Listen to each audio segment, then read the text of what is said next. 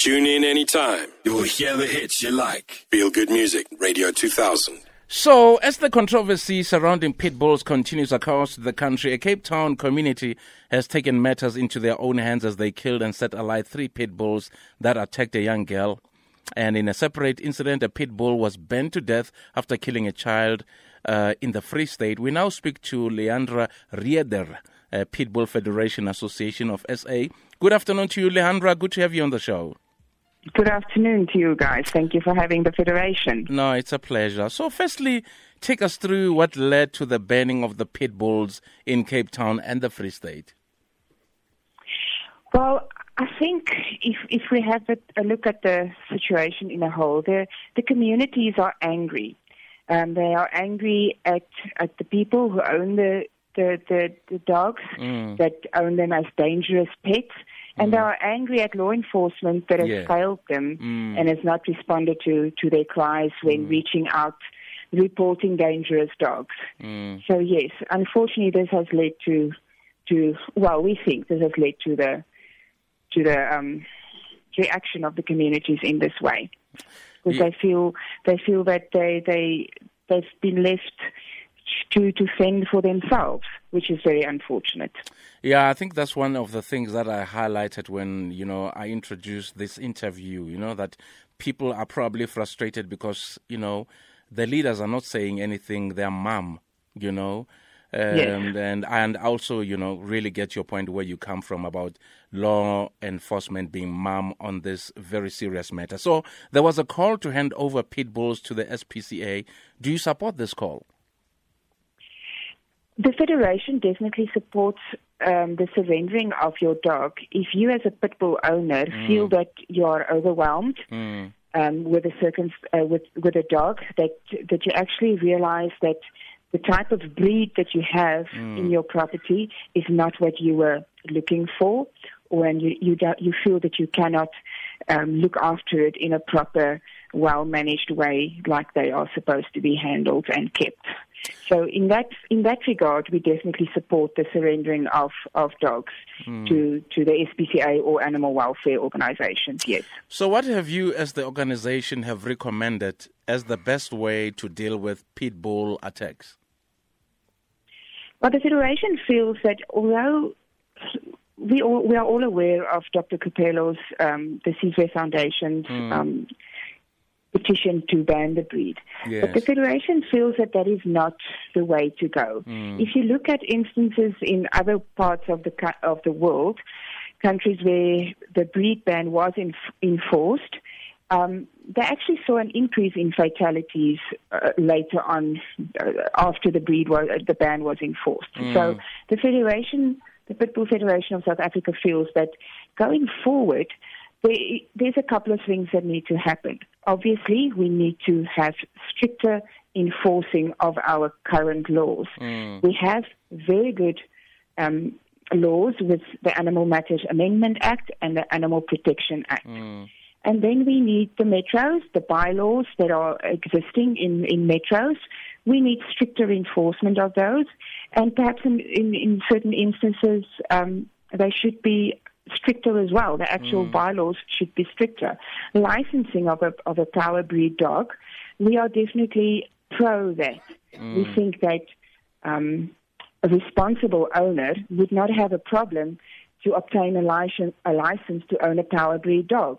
And that is what we are pushing for. And then, of course, strict breeding.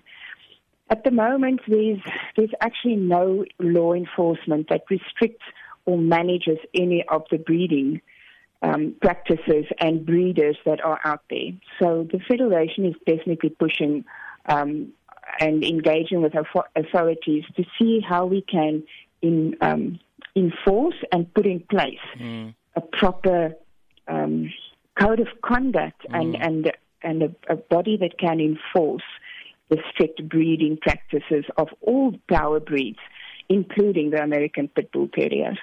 And then, of course, the ownership. We, we need to stress that responsible ownership mm.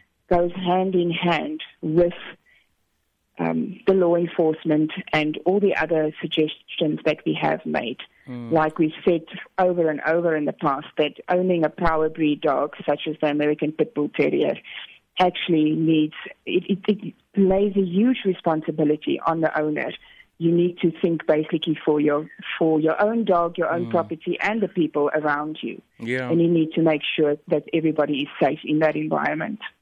Yeah, because my fear is that you know, with the killing of these dogs, you don't want to get to a point where the community gets so upset. Not only do they attack the dogs, but they they kill the owners. Yes, we actually we have called on the public and on communities to mm. to please stay stay calm. I know mm. that is a very, very difficult thing to ask in this in the scenario that we are sitting in because mm. people are they are scared. Mm. But it, it's really no use to revert to to such drastic measures. We need to to give the government, the, the, the, law enforcement agencies, the SAPS, the, the SPCA, the Metro, all the municipalities, we need to give them a chance to, to do their job.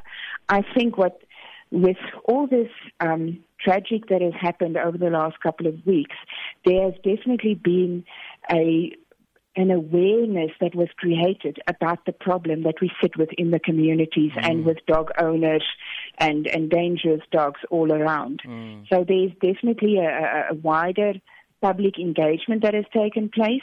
And everybody is now aware of what you can and cannot do, whereas that was not the position in the past.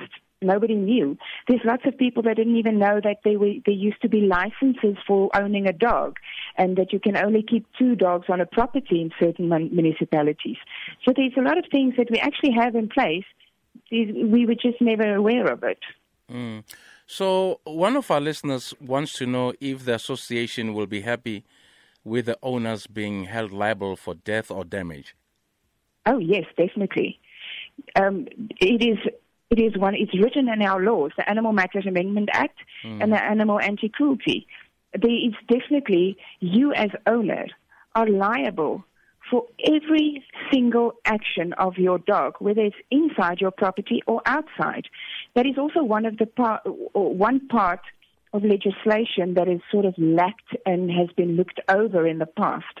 The accountability of owners needs to be stressed and people need to they need to realize that by law you are responsible so if your dog gets out and bites um, another animal it, it attacks a person outside um, it names that person perhaps or in, in a lot of the instances that we've seen now, that the, those attacks led to uh, death, you are liable. You're a criminal. You are criminally responsible. So the SIPS, there needs to be a criminal charge laid against you. Lehandra, thank you so much for chatting to us this afternoon. Thank you. It's a pleasure. Thank you for having us. Excellent. The Pitbull Federation Association of uh, SA representative there, Lehandra Rheeder. Radio 2000, seven minutes to four.